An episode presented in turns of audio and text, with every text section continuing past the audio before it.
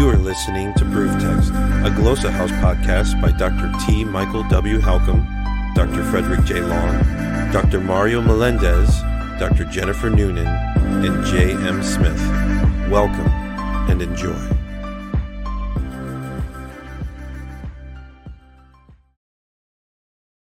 Hello and welcome to Proof Text. I am Michael Halcomb and I'm here with Dr. Fredrick J.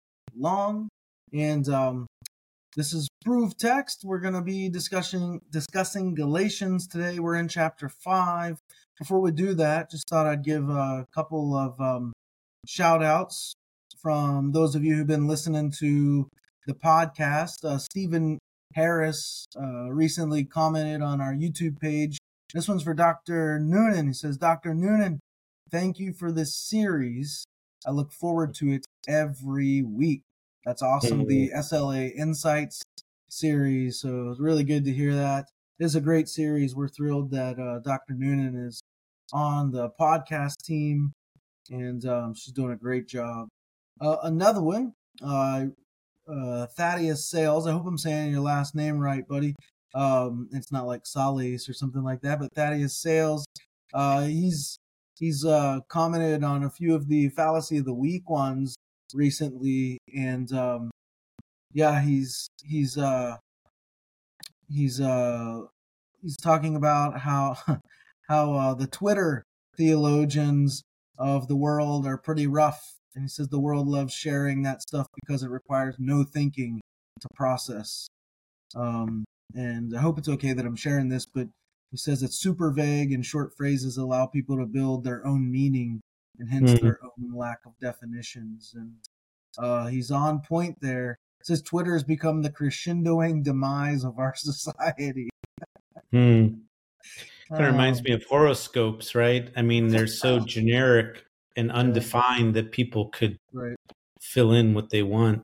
Exactly. He says instead of articulate arguments, people mm. just insult one another when they're proven wrong, which is so true. Even Facebook, I've had two liberals um, in my uh, uh, one in my Nazarene tribe here in our district in Hawaii. I commented with the biblical explanations of Galatians five, the fruit of the spirit stuff, and uh, the lady just deleted me. She's a pastor. Uh, she was using it to uh, promote homosexuality essentially, which is crazy that she was using those verses to do that. But she ple- completely left out the vice list that precedes the fruit of the spirits. Um, yeah. And uh, so this gender stuff she's trying to promote, and uh, yeah, I mean, and I had another one. Uh, United Methodist friend went to Asbury together, and this person was just posting something that their bishop wrote, this devotion that their bishop wrote, and it was just absolute hogwash, nothing but um, an out of context argument for sexual immorality. And this person's a United Methodist bishop. I think the whole United Methodist Church has gone that way anyway, but um, that's why I left it. So it's hard to hard to stomach some of that. But I called out the proof texting and got deleted. You know, so that's that's how they roll. Um, yeah. well, I mean, it's just a delete, cancel culture. You know what? It, it's just a, a cancel culture where we're not able to engage ideas, and you just shut people down. Yeah. You know, there's no respect. There's yeah. no respect for conversation. Uh, yeah. yeah. You gotta love it when a centrist United Methodist who is always bragging about let's just talk, let's just have conversation deletes you when you leave yeah a remark that that is worthy of a response but anyways yeah that's the centrist agenda i've found uh, even with with the very few liberal nazarenes that i know it's always let's talk let's talk let's talk and then when you actually try to set up a talk they'll never make it happen you know mm-hmm. mm. it's uh so it's just they play this game let's talk let's talk let's talk and then when it gets down to brass tacks they they won't ever really talk. Um, yeah, yeah. Anyways, it's a breakdown uh, of civil discourse more generally. I mean, we see it in our broader culture. Uh, political debates become sound bites Yeah. So really, not debates, but bites, sound bites. And so, who can win the sound bite? It's really just sad because oh, that's right. A, it's so true. It's a watering down of our culture and mm-hmm. what makes us great as human beings is our ability to discourse and dialogue and debate and uh, parry ideas with one another. And, mm-hmm. you know, one of the things I love about Jordan Peterson is, uh, you know, he's willing to give it a go and kind of speak plainly and get out there. And I think we need to show courage increasingly and take yeah. stands. And that that's not easy to do. Um, yeah. yeah. yeah he doesn't always speak plainly. He's he's got he's out there sometimes with some very deep stuff, but he is intriguing to listen to, and uh, you you love those those clips or those scenes where he's just straight putting somebody in their place by unraveling their logic fallacy before their very eyes. Yeah, um, he's good yeah. at that. So good at framing, reframing, yeah. definitions.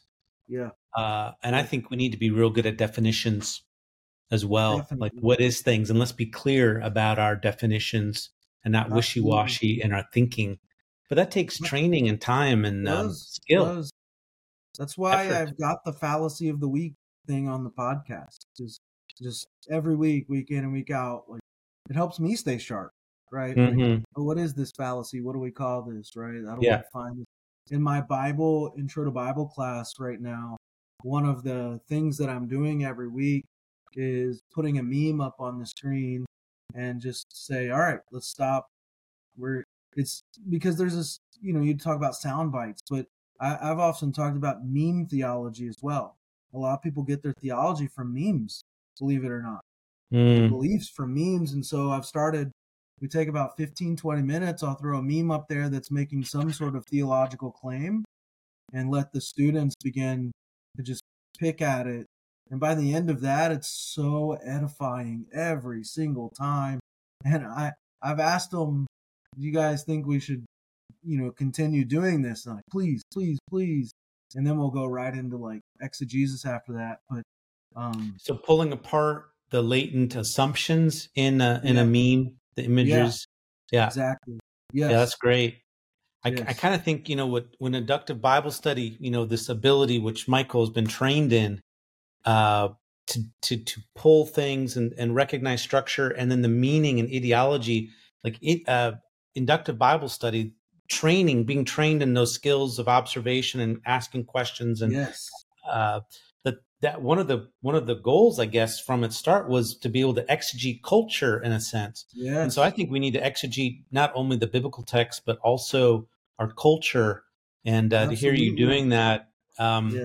it, you know, you're just a, a, master teacher in many ways, Michael. I think you're very gifted, and um, thank you. What a creative way to engage people. Um, yeah, I'm always inspired by what you do. It makes me think, huh, tomorrow night I got exegesis class. What could I yeah. do there? I've been really, honestly, frustrated with uh, sermons and um, the lack of biblical exposition. Yeah, um, definitely. It's really affecting me, uh, my heart. It's cutting me deep to my heart. And the Lord has given me words to speak in certain situations uh, with grace, because you need to be graceful with people, but then also just to, you know, the deleterious effects that it has. Um, because mm-hmm. people see the exposition or the lack of it, and then when there's other kind of things thrown in there, that you know and then the exposition is real simple you know jesus changes whatever he touches you know like well that's mm. such a general point yes okay who can debate that but what did it take to get there there's yeah. a lot of damage in the meantime so a recent sermon i heard um, i actually got up and left uh, during mm. it um, and then i went back and listened and i you know i'm like what is redeeming here is there some redeeming things, but it, I'm still kind of bothered by it, yeah. honestly. Yeah, that's why I I refuse to not go deep every single time I step in the pulpit. Period. Mm. You know, I had charts yeah. up during my sermon yesterday showing the, and I, I spent so much time last week. I was preaching Transfiguration in Mark nine two to thirteen, it's the hardest sermon I've written out of Mark yet. Mm, um, wow. But, you know, uncovering these connections between Exodus, First Kings, Malachi, and Mark. And I had that all up in a chart. Like here are a dozen connections, you know, a feeding before Moses goes on the mountain. Um, you know, ascends the mountain. There's a call to obey. There's glory on his face. And like, you know, having all this in a chart and people have their phones out literally during the service taking pictures of the, the charts because this is yeah. something they want to go back and study, right? Mm-hmm. So it's taken years to sort of nurture a culture of deep study, and we're a small congregation, 40 mm-hmm. to 50 if we're lucky on a given weekend, right? Like, but I'd rather have 40 or 50 that are willing to just go deep every time than 5,000 who want a surface sermon week in and week out, right? Mm-hmm. Um, I mm-hmm. want I want those even 30, 20 or 30 who are willing to go deep. Give me that over the surface sermons. So I I can't deal with that shallow preaching and the shallow homiletics and you know that just leads we've already seen where it leads. It leads to where the united methodist church is today. Yeah. Yeah.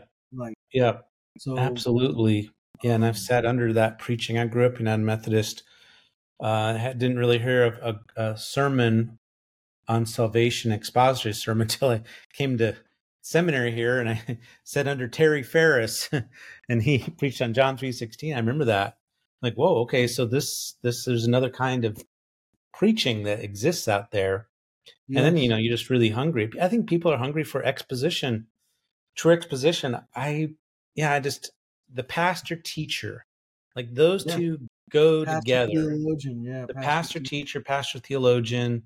Like who else can do this work? Yeah. Who else in the congregation? Who has the training? Who has the time? Who's being paid? What are you being paid to do? You know, elders who teach are worthy of a double honor. Well, mm. it's because they're teaching. Like, in other words, they're being paid. I think the double honor means that they're getting something more. Why? Because, you know, in the ancient world, most of your day was spent, you know, procuring food and water and this kind of stuff. Well, here's somebody who is, you know, who, how many tens of hours of daylight are they studying when they can? You know studying yeah. scripture in antiquity i mean we have software that we can do things quickly. I mean they they didn't you know? They probably i don't know they have little books and comparing you know? I mean that that takes time and reading out loud. I mean that took a lot of time and i just think boy we got to re- rediscover that uh, teaching preaching pastor because where else mm. Is the congregation going to get it most of their week is going to be media, memes. social media, and that's their main flood yeah. of worldview formation is social media. Exactly. TikTok, sound bites, Instagram, terrible stuff. That's Netflix. why I said meme theology, and that's why I'm being so. That's why we have the fallacy of the week on here. That's why we're doing the meme thing in the Bible class. Uh, it's so important. I got a cache of interesting memes if you want to use some of them for your classes? Well, I, I think I, I, would I would take some at least. Definitely, yeah. I think it's a great idea. Um, yeah. Well, we are it's, talking about Galatians here yeah. uh, today, to and we're going to look at really the manifestation of the deeds of the or the evidence of the deeds of the flesh. And I think one of the one of the manifestations is this discourse which is banal it is insidious. It is it is trying to create in us appetites. We're being instrumentalized uh, to be commercial creatures that buy things. And and that's what's driving this economy, the world economy. Unfortunately, there are huge players and companies and we could name, you know, industrial military complex. We could we could talk about pharma. We could talk about food all this kind of stuff. And these advertisements are getting us to want stuff. They're, they're these advertisements, these memes, these whatever, are trying to get us to shape us in terms of our vices. They're trying to not uh, instill virtue.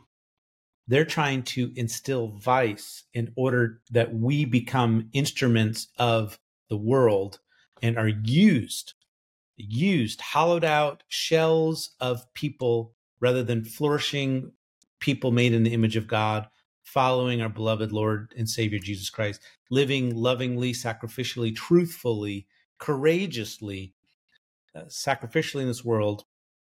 And so, yeah, we're going to be looking at uh, Galatians 5 19 and um, no, 18, 18 and 19. 18 and 19. And we are you know, this, we're going to get into a a vice list and we were like, well, should we go, you know, put a couple more verses in there? But no, we're going to slow, keep it slow and uh, look at these vices. And we need to like, because these vices, usually there's like whole con- conceptual world underneath these words. And our English translations, usually they go one for one. And there's usually more to be thought of. And so we're going to need to look up these words kind of read some definitions, kind of understand that there's a larger conceptualization underneath some of these words uh, as we look at these verses. So, Michael, do you want to get us started by reading yeah. the Greek text of verse yep. 18? Galatians 5 18. Um, we got it here. And it starts with either. So we have either pneumati ayeste, ukeste nomon. Very short verse. Um, Notice again we have the epsilon upsilon, which is ev pneumati, um, mm-hmm. and then we have the alpha gamma epsilon. Remember, in the environment of an epsilon following a gamma, the gamma becomes a y sound. So this is not Auguste, but ah yeah, ah yeah, ah. So ayeste. It really sounds like the word yes there in the middle not guess. So ah, ayeste with the stress on the alpha. Ide pneumati ayeste ukeste iponomon. That's kind of interesting because uh I don't know if you you folks heard it or if you heard it, Fred, but when you have ayeste and ukeste back to back, uh, they they kind of echo each other, right? Either pneumati ayeste ukeste normal. That's kind of fun. Uh, they have this kind of uh, symmetrical or mm-hmm. you know mm-hmm. balanced acoustic thing going on there. But ayeste ukeste. Mm-hmm. Even the stress falls on the first syllable ayeste, and then on the last syllable ukeste. Yeah. Yeah. Yeah, fascinating. And then that leaves spirit and law as you know, we're wondering mm-hmm. what the relationship is between those two. So the translation here, we got a de. Um, uh, that is interesting. A, before you go into that, I mean, real quick, yeah. just pneumati, right? You have the p and the nu, and then you have euponomon. You have the you, the p and the nu right there. Pretty That's kind of interesting. You almost have another balance. Pneumati mm-hmm. Yeah. Anyways, yeah, yeah, yeah. So the da makes a distinctive point. Uh, moreover, uh, I would say here makes good sense. Moreover, if by the Spirit you are being led, ayase is uh, is uh, middle, passive. Um, so here, probably kind of a passive sense of subject affectedness being being led, and the pneumati is fronted again as the uh, dative of instrument um, even though spirit's person. Uh, we could say maybe dative of person, uh, dative of agent. Uh, we can maybe say, but if if you are being led by the spirit, that's the protasis. This is a conditional clause, and so this is the condition, the protasis. Uh, then it's followed by the conclusion or the apodosis. Um, you are not under law. So if led by the Spirit, then you are not under law. Now, this seems to come almost out of nowhere because he's not been talking about law for a while. Um, he he he he was back in 13 14 15 the law being fulfilled in one word uh, love you shall love your neighbor as yourself um, so when you're in a discourse um, the author will will need to kind of do some deep dives, but every now and then they'll resurface.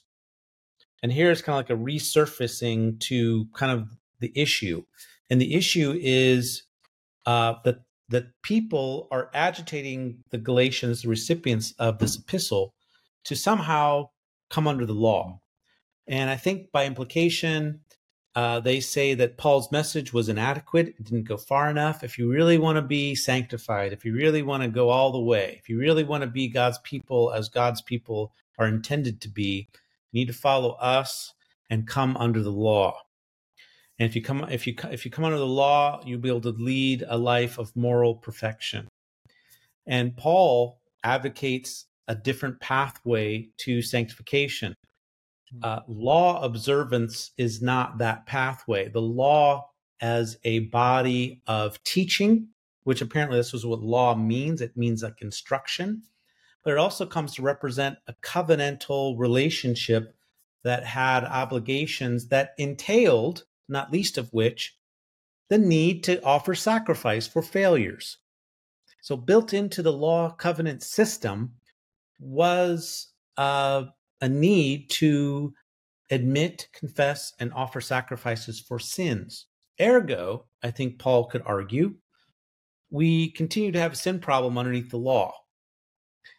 But if we live by the Spirit, which is a new covenantal reality, then we don't need to come back underneath the law. The law was, remember, pointing us to Christ. The law was a guardian, a tutor, teaching us things until we reach maturity.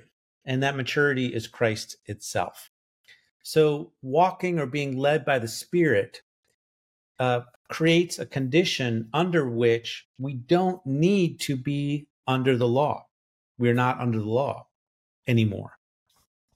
The type of condition this is is is called a simple present simple condition. So e with the present indicative followed by a present indicative. Now why that's so significant is because it's present simple, it's assuming these as kind of basic realities or facts of the case, which is true. This is the situation on the ground. This is the exigency that Paul is writing into.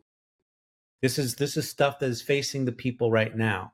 And this is the present reality. This is the present condition that is laying before them, the need for being led by the Spirit. And consequentially, this means that you're not underneath the law covenant. Yeah. So spirit. Ooh, yeah. This was another one that makes me squirm. Um just straight up honest. Yeah. Um, I I I don't see an agenda in Paul to like get rid of the law. I don't see that agenda in Jesus. Others uh, as well, right? Um, but I I think. What would that even look like? You mean get rid of the law? That's kind of an so, idiom. Well, uh, so when we say you're not under the law, that means like I think when the average person hears that, they think, oh, there's no point. Like it's not necessary. It has no bearing on my life. And I don't think Paul's saying that, and I don't think Jesus is saying that. I think what he's simply saying is you're not being led by it. Uh, but I still think, again, there's value in the law that it can teach us. It can lead us to repentance. Um, and so I still think there is value in it. I think Jesus doesn't abrogate the law. Like, um, there's to him, there's still value in it. So I guess I would read this as more like, uh, if you're being led by the Spirit, like, and then you're under the Spirit, which means that it's not the law that's leading you and you're not under the law. Although that's not to say there is no value for the law. Again, I don't. I just don't want to like poo-poo on the law. I think it's a good and valid and helpful thing. It's just not the thing uh, that puts us in right standing with God. Well, I I, I hear you there, and I, I think I understand your struggle. Um, we have to remember where the argument has come from. Um, that there was a mediator in the giving of the law, and the mediator indicates more than one party. So the law is itself a negotiation between God and humanity. uh, whereas Jesus is just pure God. Uh, it's not a negotiation. Um, yeah. I, so I the covenant Yeah. uh, under the law, I mean, it was a religious system. Uh, it was it was a system of relating to God that is now not in effect. That way of relating to God physically now can't be done. I mean, the temple doesn't even exist. Um, and Jesus forewarned the ending of that system in his own lifetime. I think that's his greatest prophetic act. We don't often think of Jesus as prophet, but oh, yeah, he was a prophet and he was weeping over the uh, what was going to happen to his people, which entailed the destruction of the temple. Uh, and so that historic event is one of the most unappreciated events in New Testament history. We want to talk about his resurrection and ascension, which are huge, central, but most people don't think about the destruction of the temple and what that what that signals um, as also the high point of his prophetic ministry, which was tragic. I mean, he's trying to save his contemporaries from going down that road. So all of that is like the symbol of the problem. The problem is a lot of animal death. Uh, 250,000 every Passover, according to Josephus, if we trust his numbers. That's a lot of dead lambs. Um, the animal cruelty is done away with. Uh, the covenantal system. So the law, as a representative of that covenantal system, and in regard to these people on the ground in Galatia, it would have implications of you need to be circumcised. Otherwise, you continue to be a second class believer. You know, that's pretty that's pretty serious stuff. I mean, this is socially painful Yes. stuff. I mean, Yeah, people I- are like showing up at the table, some people leaving. I mean, people are like, what the heck's going on here? Like, oh, we're we're second class again. I mean, this is the kind of stuff that God That's, hates. That's not Jesus hates. fault. That's the that's not the the problem is not the law itself. It's the interpretation and handling of the law, right? So I I think Jesus has a lot of criticism toward the religious officials for that reason. It's not it's not primarily the law's fault. It's how it's the traditions and and and the interpretations built up around Yeah. the the law that Jesus spends so much time Yeah. criticizing. That's my own view. Yeah. I think the law had a termination date. I also wouldn't say that the, the temple was destroyed in 70 CE. Uh, in my Revelation commentary that I work on, that it's been done for a little while, but I'm letting it sit. I want to return to it with fresh eyes. Um, if you go back and read, like the the temple is still standing after 70. It was it was damaged, but it doesn't actually get destroyed destroyed until 125 CE. Well, I don't think it's a place of worship after that. I mean, so we can we can parcel destroy. What does destroy mean? But yeah.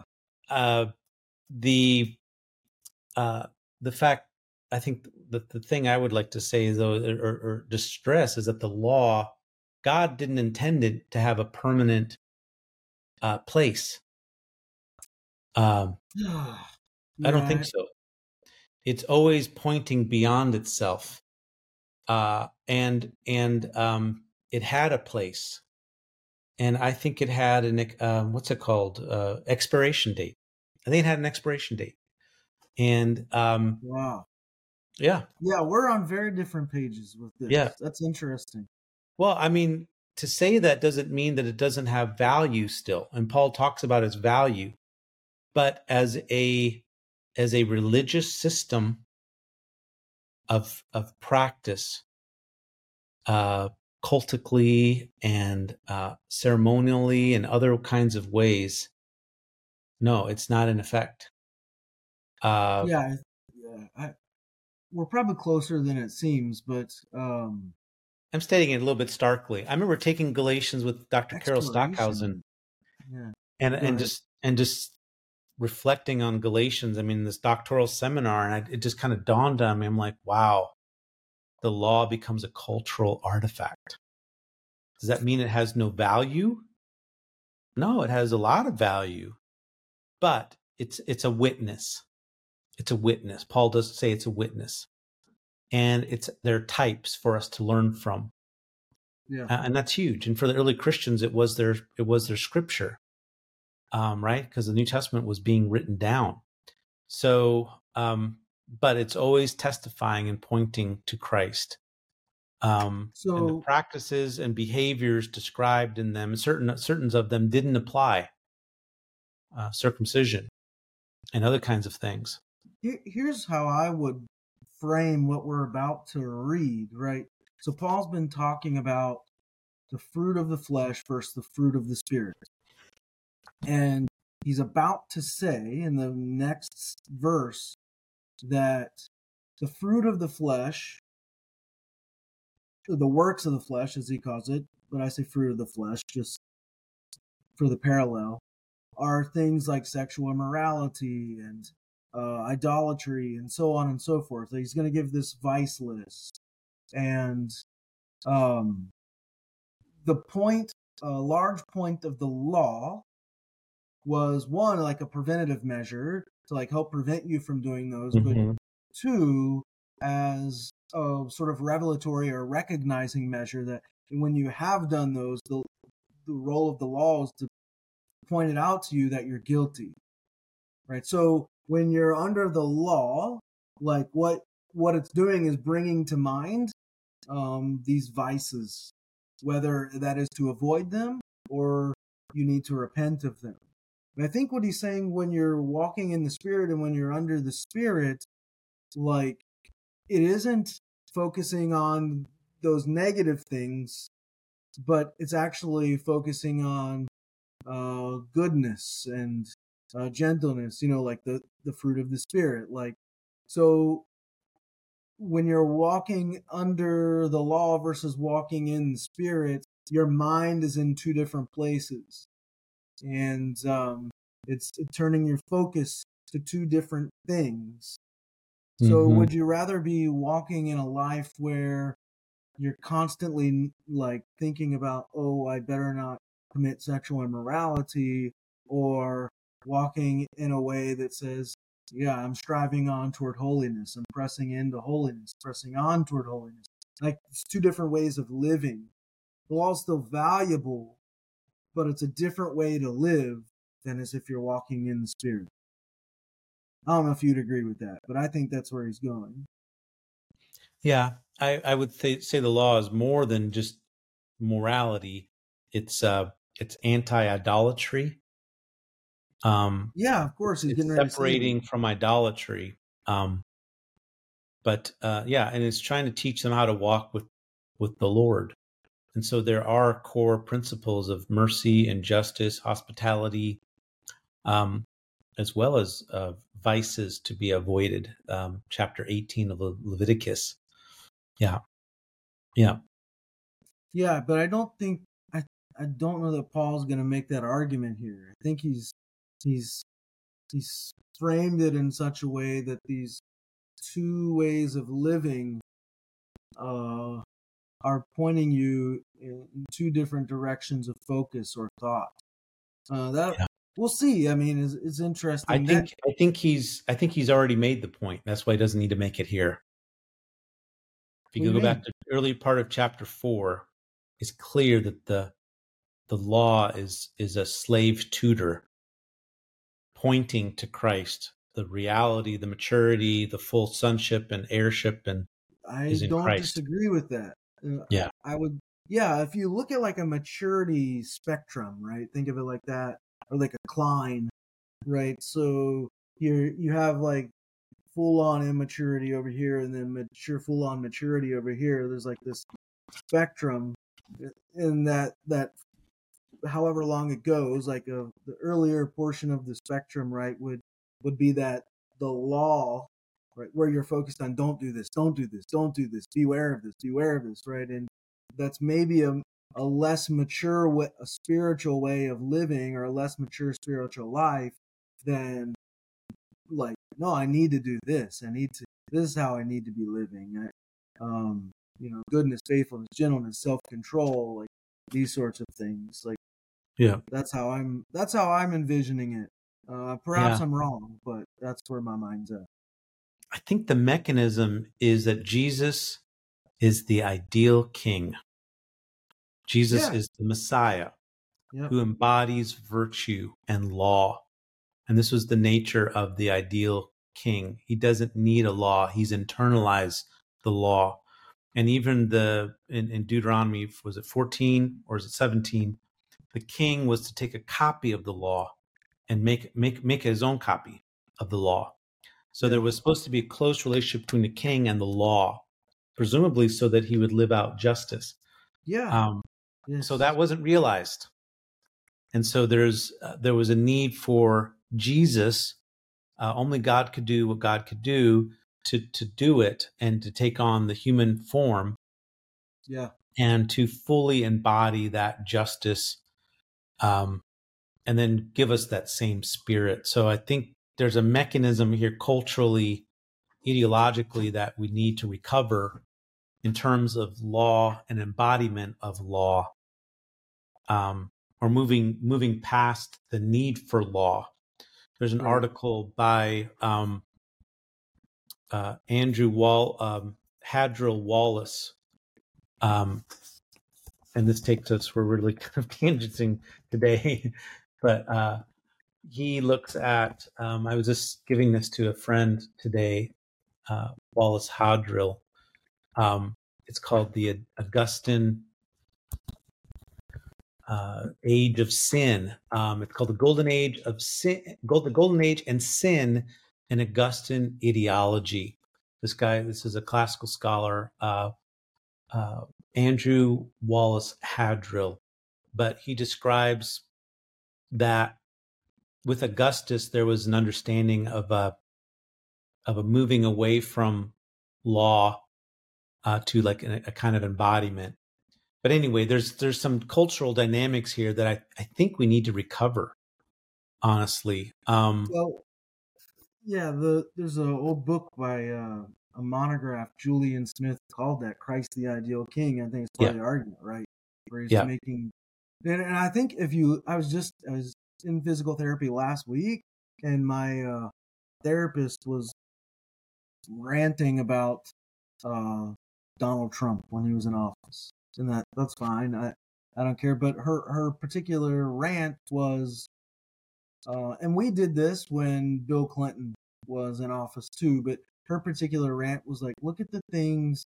Like, what am I mm-hmm. supposed to tell my my teenage son yeah. when the president is saying things about grabbing women in the crotch or you know like the person yeah. who is supposed to embody the highest ideals yeah. of our society is like saying and doing these things what am mm-hmm. i supposed to tell my son yeah like and um and i i think that's kind of like you know when we look at that book by julien smith and what you're referring to that yeah the the king the priests, the religious officials were supposed to be the embodiment of the law, but it became so corrupt that it was just turned into a joke. And so Christ mm-hmm. comes mm-hmm. and he mm-hmm. is the embodiment of the law. And it is summed up in him and fulfilled in him, which is not to say there's no value in it, but yeah, I think that president analogy is a really good one. Again, we yeah. saw the same thing with Bill Clinton. I remember being, you know, a, a uh, younger at the time and hearing people lament the same thing like oh yeah. you know, what does it say about our nation that our president's doing these kinds of things? In the oval what office. What example does that set for our young men? Mm-hmm. You know? Yeah. Absolutely.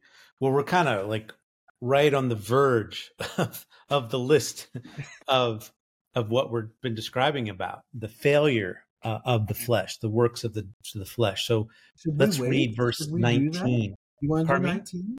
You want, want to do nineteen now, or do you want to wait and do it in another episode?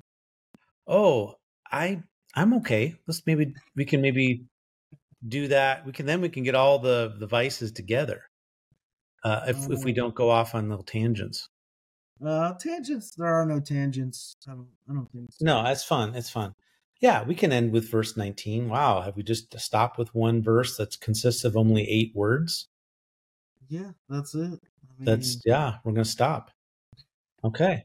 Well, I'm a little disappointed. no, that's fine. That's fine. No, I think it's a good time to stop. Um, So, uh, do you have a parting shot for us? If you don't, I do. Go ahead. Yeah, you go ahead. I'll save mine for later. Um, I don't know. I don't have a clue who this is from, but this is funny. I just thought it was funny. So I sent it to a friend this morning. It says, "I don't have a train of thought. I have seven trains on four tracks that narrowly avoid each other when the paths cross, and all the conductors are screaming." And then I sent that to my friend, and he, he wrote back, Actually, you have four trains, a complex bus system, and the New York City subway. Yeah, yeah. Thanks, friend. but Yeah. yeah. Uh, anyways, I thought that was fun. So Well, thanks Well, everybody. yeah, Thanks for listening to us and um, following us. We appreciate your support and questions. And uh, yeah, so share, like, and um, yeah, we uh, we appreciate you listening and watching us, and we look forward to having you do that next time. Take care, everybody.